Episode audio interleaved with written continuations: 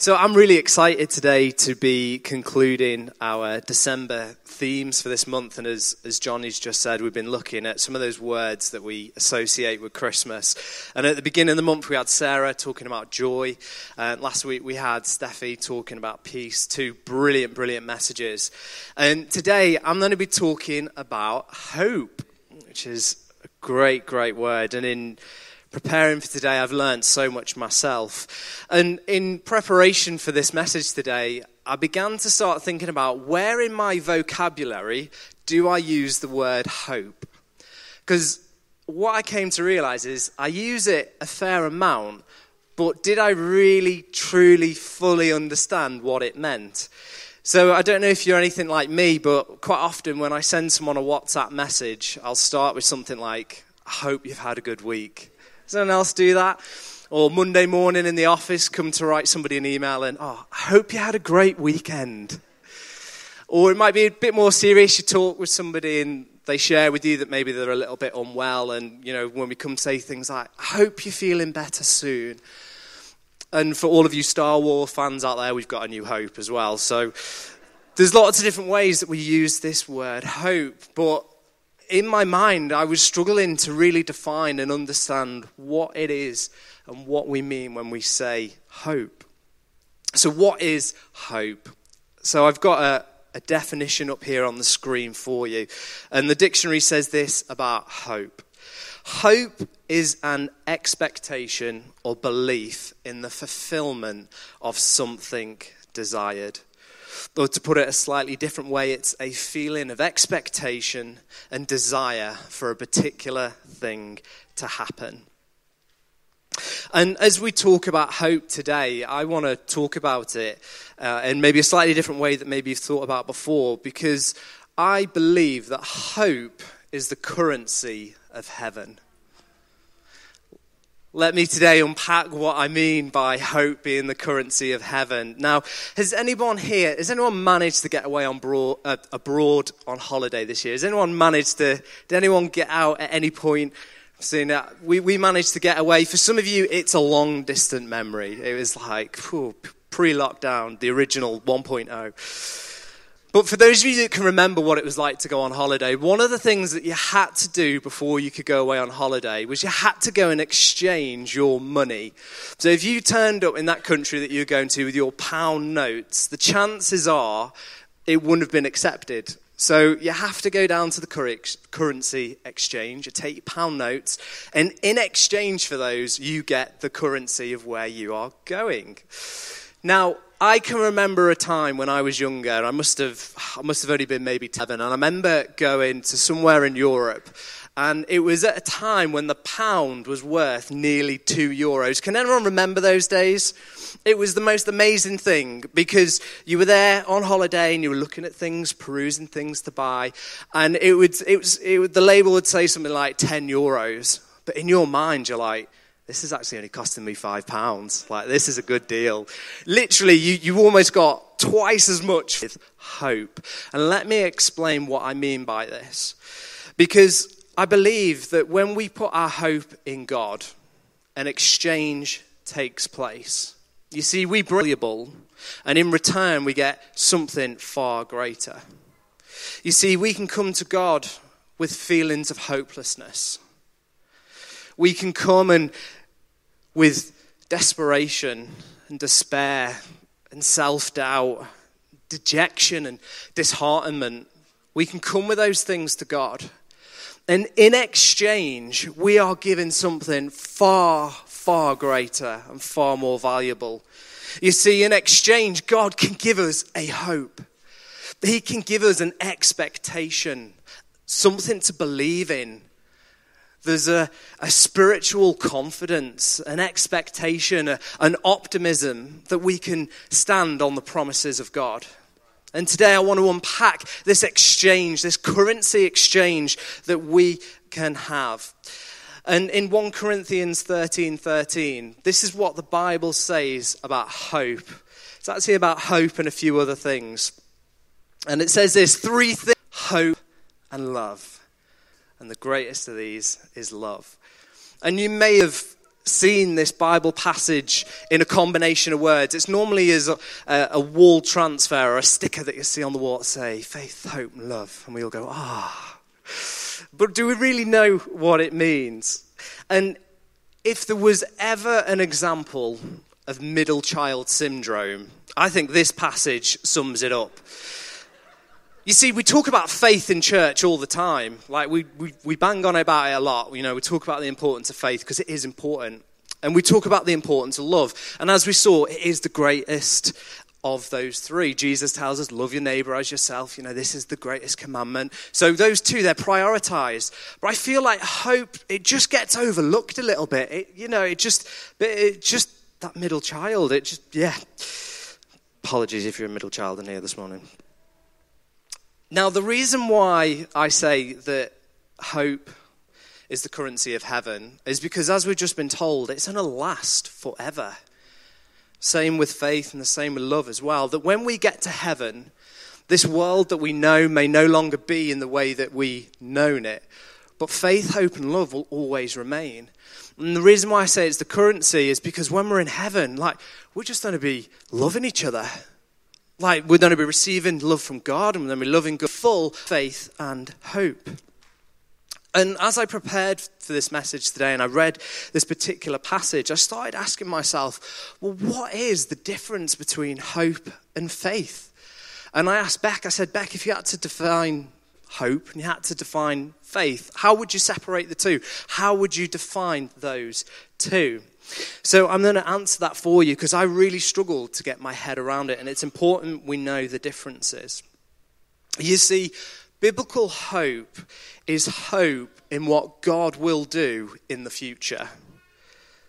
So, hope is an attitude based on an expectation or a desire, as we read in that dictionary de- definition.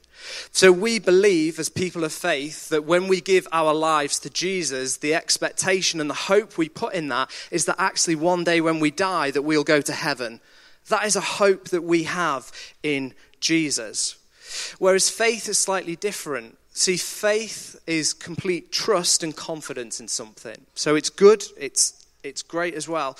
But faith says whatever is actually here now. So whereas hope is in the future, faith is believing it's here now. So, just to give you an illustration of how those two go hand in hand, imagine for a moment a child, and that child is told by their parents that tomorrow they are going on holiday we'll throw in the going abroad just, you know, just to make it feel a bit better. Yeah, Disneyland. Tomorrow you're going to Disneyland. Now, the child believes that they're going to go on holiday based on their parents' word.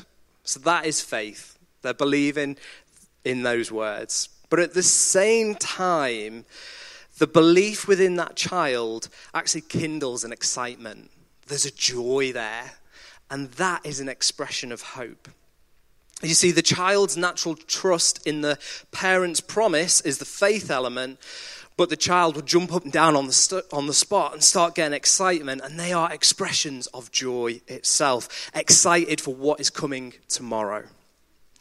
You see, biblical hope is actually built on faith. Faith and hope are complementary. They actually go hand in hand. You can't separate one from the other because faith is grounded in the reality of the past and of who God is, whereas hope is looking to the reality of the future.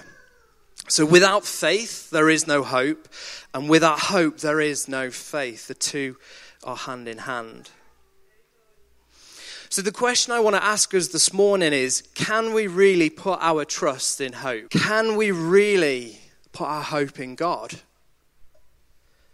Can we believe God as a Savior? Can we believe that He'll come through for us? I'm going to answer that for, for you now. Yes, we can. And, and, and this is what the Bible says, and this is what it says in Romans 5 5, and I'll read this out to you. It says, And hope does not put us to shame because God's love has been poured out into our hearts through the Holy Spirit who has been given to us. So, first of all, we are told that God's hope does not put us to shame. And why will we not put to shame? It's because we are putting our faith and our hope and our belief in God, who was so madly in love with us that he was prepared to send his son to this earth. At Christmas time, we remember that fact that he came as a vulnerable baby, but he grew up and he was prepared to lay down his life and go to the death on a cross for us. And it didn't stop there. When Jesus was resurrected and went back to heaven, God sent the Holy Spirit in his place to be here with us. He poured it out for each and every one of us, and we can put our hope in that. And this morning, I really want to give a, a, testimony of, of what it's looked like for me personally when I've, I've put hope in God in my own life. And I want to share with you part of the, the journey that I've been on over the last few years. And it's very much a unique situation for, for me and my work in life and the way that I live my life. But I believe through the lessons that I've learned, I believe that they can be applicable and you can learn from them too. So, for those of you that don't know, I, I work in a sales based role. And part of my job is that I am given a annual target so, for my salary, for my job, the expectation in return is that I am going to sell a certain amount of equipment. It's part and parcel of the role. And for me, it suits my personality really quite well. I do like a bit of a challenge, and it, it, causes me to, to excel and, and reach those targets. So for some people, I get like a target sounds like a nightmare. Like for some of us overachievers who love to like tick off tick lists and things, it works really well. So for me, it did. But in the first few years of doing this role, I must admit, I did actually struggle with it. In the fact that I began starting putting pressure on myself to perform, where uh, that, that target just became a complete focus for me. And it got to the point where I was stressing myself out, and I, I was actually giving myself physically anxiety worrying about that target. And as I say, I had to go on a bit of a journey with this, and it was over the space of a few years. And as I processed and, and thought about the way that I was feeling, ultimately I asked myself the question of, well, did I believe that God would supply all of my need? As a fundamental truth, did I believe that God is my provider? And I had to learn to put my hope in God. And I had to learn not to do things in my own strength. Now, don't get me wrong, God has given us gifts and skills and abilities to use, but they go hand in hand with God. And actually, when I stopped looking to myself and I started putting my hope and my trust in God, things began to change. So, on a daily basis, when I would pray the Lord's Prayer and I pray, Give us this day our daily bread, I would use that as an opportunity to pray to God and say, Look, God, this is what I'm working on. I'm, I'm feeling this way. Can you help me in this situation? And as I did that, a shift began to happen where I began trusting God as my provider. And when I did that, two things happened. One, the anxiety in my life began to decrease as I took the emphasis off myself and started looking to God. And the second thing is, God provided. Like, He came through for me. And uh, as, I say, this has been a journey over a few years, and it got to the point where I was regularly starting to hit my target, and I began to sort of being able to relax a little bit and, and actually realize, actually, I can trust God in this. Like, God's got me. Like, I, I don't have to stress and worry about this. And then something else began to happen, and I had to learn another little lesson. God's good like this. You think you're there, you think you've learnt it, and then he, he teaches us something else. You see, it got to the end of the year, and I was, I'd started hitting my target before the end of the year. So you're like, great, thumbs up. Thank you, God. And in sales, we have a phrase called sandbagging. Now, I don't know if any of you have heard this phrase before, but sandbagging is where you, in essence, when you've got a deal or an opportunity that's ready to come in, you just start trying to hold it back a little bit so that it'll come into either the next year's or the next quarter's target. And I was like, well, I've done my target now, so, you know, I can start, you know, putting some of these into next year's bag. And as I prayed about that, I feel like the, the Holy Spirit spoke to me in my spirit. And it doesn't happen a huge amount, but I really do believe that I, I heard from the Holy Spirit and, and the question to me. And, and he asked, Do you not believe I can do this again next year?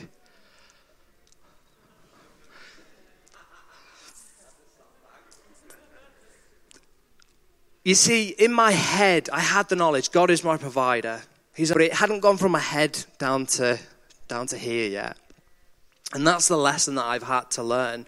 And the reason why I tell you this and the reason why I testify of this is because this is what it's looked like for me personally when I've put my hope in God. Now, I appreciate for you, it can look, circumstances are very different from mine. But actually, we can all put our hope in God. You see, we can find our hope in the promises of God. We can believe that God is good, that He loves us, and that He has our back. It could be for you trusting that God is your healer. It could be trusting that He's your provider, that He's your source of peace. It could be looking to God for your strength, your rest, or your joy. It could be trusting that God forgives you and will give you eternal life.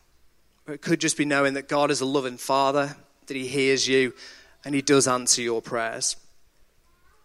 So I've just got, for this next part, just some biblical attributes of what hope looks like. And I'm not going to read out the Bible passages because there's too many, but I'm going to reference the Bible passage. And if you're making notes, you can jot it down and you can have a look when you get back home. But I'm going to just touch on what it looks like. What is biblical hope and what does it do in our lives? So Titus 2:13 tells us that Christ is our living hope. Jesus is the fulfillment of everything we wait for in this life. It is all about Jesus. And if you've not put your trust in Jesus, you can do that today. You can make that decision to put him as number one in your life. 1 Thessalonians 4, verse 13 to 14, tells us that we have hope for a resurrection. The resurrection of Christ is the cornerstone of our faith. Romans 5, verse 3 to 4, tells us that perseverance in our suffering brings hope. You see, trials develop our endurance, and it teaches us to trust God and when we do that, it builds perseverance, which builds our character, and it enables, enables us to see beyond our current circumstances. It produces hope. Jeremiah 29:11 tells us that God has a plan for our lives, that he gives us a hope and a future. What a great exchange. We can bring to God our uncertainties and know that in exchange he is going to give us no harm. Proverbs 10:28 tells us that hope brings joy and peace. 2 Corinthians 3:12 tells us that hope makes us very bold and I've actually got it up here on the screen. It's so short you might have missed it. But therefore, since we have such a hope, we are very bold. We're not just bold, we are very bold. some of us are bold, some of us are bold, some are both. I'm nearly there. Right. There's always hope. Absolutely. Isaiah 40 31 tells us that hope renews strength. And it's really interesting. There's been science done on the importance of hope on our brain. And neuroscientists have actually investigated the science of hope. And it actually turns out that a feeling of hopefulness can actually change our brain. And your brain pumps all sorts of different chemicals, but there's one specific one that is pumped out when you experience the sensation of hope. And one of those chemicals, and I've got it written down here, is endorphins. And those endorphins can actually make you have feelings of well being, but they can also reduce pain and discomfort. And in Isaiah 40, verse 31, it tells us, But those who hope in the Lord will renew their strength. They will soar on wings like eagles. They will run and not something physically within us as well. So, for the remainder of our time today, I just want to share with you some different ways that we can stay hopeful. And I've got eight different ways. Now, I'm not expecting you to do all of these. What I want you to do is just pick one or two that you can apply to your life, and especially this Christmas time. So, eight ways we can stay hopeful. So, the first one is pause, reflect, and be thankful. So, when you feel yourself getting caught up in the roller coaster and the busyness of life, it's easy sometimes to feel like things are out of control. And it's easy to allow some of those negative thoughts and emotions to fill our minds. And when we feel those, it can sometimes make us lose our perspective. But in these moments, what I want to encourage you to do is to just pause, take a minute, and take a breath. And in small groups recently, uh, for those of you that are in a small group, you'll know that we've been reading The Elimination of Hurry. And in that book, there's a, a chapter on the importance of silence and solitude. And sometimes taking the time to just hit pause is the best piece of action that you can take. And in those moments when you're paused, just take that time to just remind yourself what it is that you're thankful for. No matter how hard our situations may be, there is always something to be thankful for. What can you see around you that you're thankful for? Who are you most thankful for to have in your life? Practicing gratitude makes us better equipped to handle what life can throw at us. The second way that we can stay hopeful is pray about it. It's as simple as that. It's been proven again that prayer can help people have a hopeful feeling. 1 Peter 5 7 tells us that we should cast all of our anxiety on Him because He cares for you. Bring your requests to God. Don't keep it all bottled up inside, but bring it to God. Tell God what you need. Talk to Him. He invites us to do that. And today, if you'd like to receive prayer, we're going to have the prayer team available, and you can come and you can have someone stand with you and pray with you. So take that time to pray. Number three, I think this one is so important at the moment, but limit your bad news intake. Every day is full of good and bad news reports, but it always seems to be the bad news that makes it to the headlines. So be careful not to excessively watch and listen and engage with media that's going to make us feel less hopeful and make us feel more fearful. Now, at the same time, I appreciate we can't be ostriches. We can't just bury our head in the, stand, in the sand, but we can limit that intake. Number four, focus on the positive we can still acknowledge the difficulty of our situation and the world that we live in around us, but we can do that while still living with hope. See, one way that we can do this is to actively think of what it's going to look like beyond your present situation. Remember, faith is looking to the future. What is it going to look like? Desmond Tutu famously said this in this quote Hope is being able to see that there is a light despite all of the darkness. What does, a, uh, what does a positive future look like for you when you find that breakthrough? Focus on the positive. Let's choose to have hope and optimism in our lives. Let's look for the positive rather than the negative. God's faith, faithful, sorry, God's faithfulness is what motivates us for hope in the future. So, by looking backwards to the past, looking what He's done, gives us that hope for the future. Number five, surround yourself with hopeful people. Hopeful people. I can't say. No, no, Most of us know at least one person who can persistently see the bright side of life. Speaking with someone who's positive, who's encouraging, can just totally turn your day around. I want to encourage you find a group of people that you can surround yourself with that's going to give you encouragement and increase your levels of hope. Who are you friends with? Who do you follow on social media? For us in the small group that I'm a part of, one of those people in my life is Mandy Sidley. I don't know if any of you met Mandy, but she's one of the most positive people I know. And she, she's also my hairdresser. She cuts my hair. And every time I come away from seeing Mandy, I always come away encouraged. And find those people in your life. And when you have that hope, don't keep it to yourself, but actually share it with others. It's not just a one way street, it can go both ways. So find a community of people that you can put around you. And a great way of doing that is small groups. They all ex- exist in this church. There are tens of, of groups that meet around this city of people who are there to encourage one another, to give each other a hope. And if you're not part of one, you can sign up today. You can go over to our, our table at the back and you can sign up to be part of a small group. Number six, find role models. In the history of human existence, there have been hundreds, if not thousands, of people who potentially are going through a very similar circumstance to you. The Bible is full of accounts of people who've gone through adversity, and we can learn from them. Find someone that you can relate to who's been through something similar to you.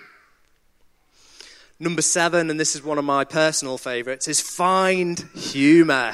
This is an important one.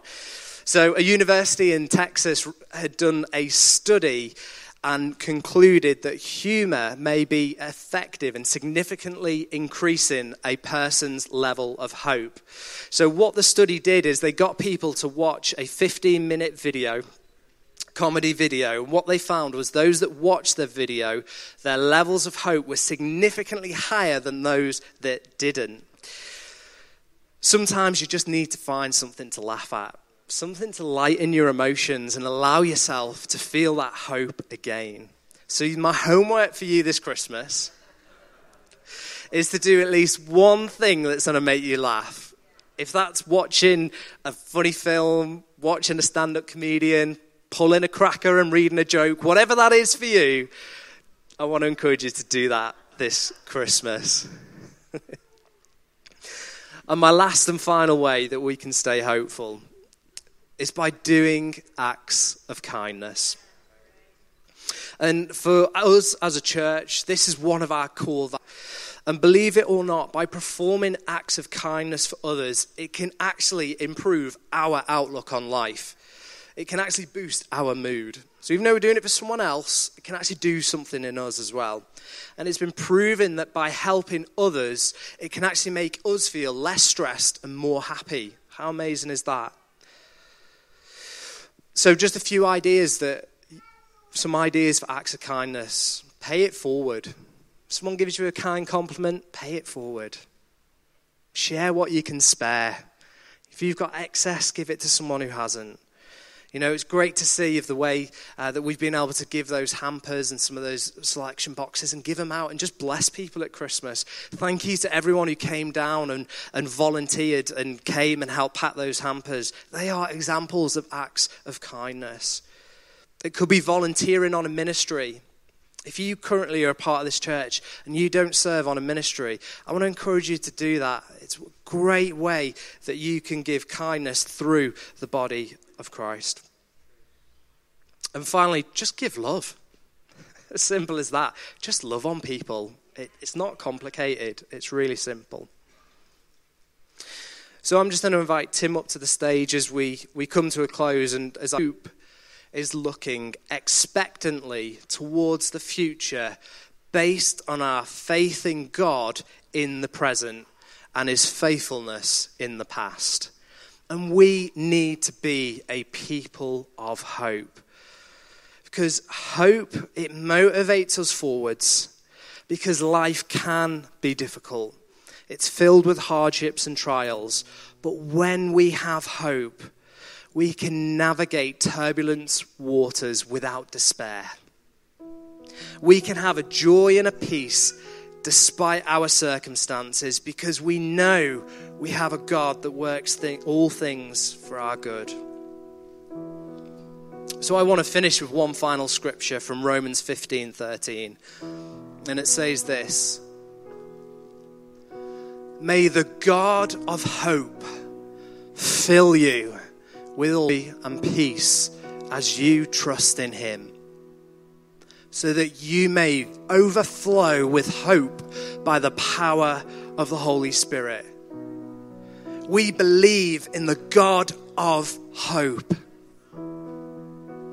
And my prayer for us this Christmas time is that we would allow the God of hope to fill us, that we would be a people overflowing with God's hope, and that we would be empowered by the Holy Spirit. And each of us individually, we would experience this joy and peace that we are promised. And actually, it wouldn't stop with us, but we would share that hope and that kindness with others. So, this, to finish this morning, I just want to pray. And I'm going to invite the band to, to come up on the stage and get ready. And for all of us, let's, let's just get to our feet as we, we pray to close. And what I want to encourage you to do is just hold out your hands. And as we've just read there, I'm going to pray that the God of hope would fill us, that we would be overflowing with hope. And by holding out our hands, it's just symbolic, almost like holding out for a gift on Christmas Day. And we're just saying, Holy Spirit, we invite you. And Holy Spirit, we thank you that, that you've been here with us this morning, that you've been listening, you've been part of everything that's taken place today. And Holy Spirit, we take this moment right now just to acknowledge you, to acknowledge that you're here in your power, that you're here in your presence this morning. And Holy Spirit, I ask, would you just begin resting on people. As we hold out our hands this morning, we choose to receive from you afresh today.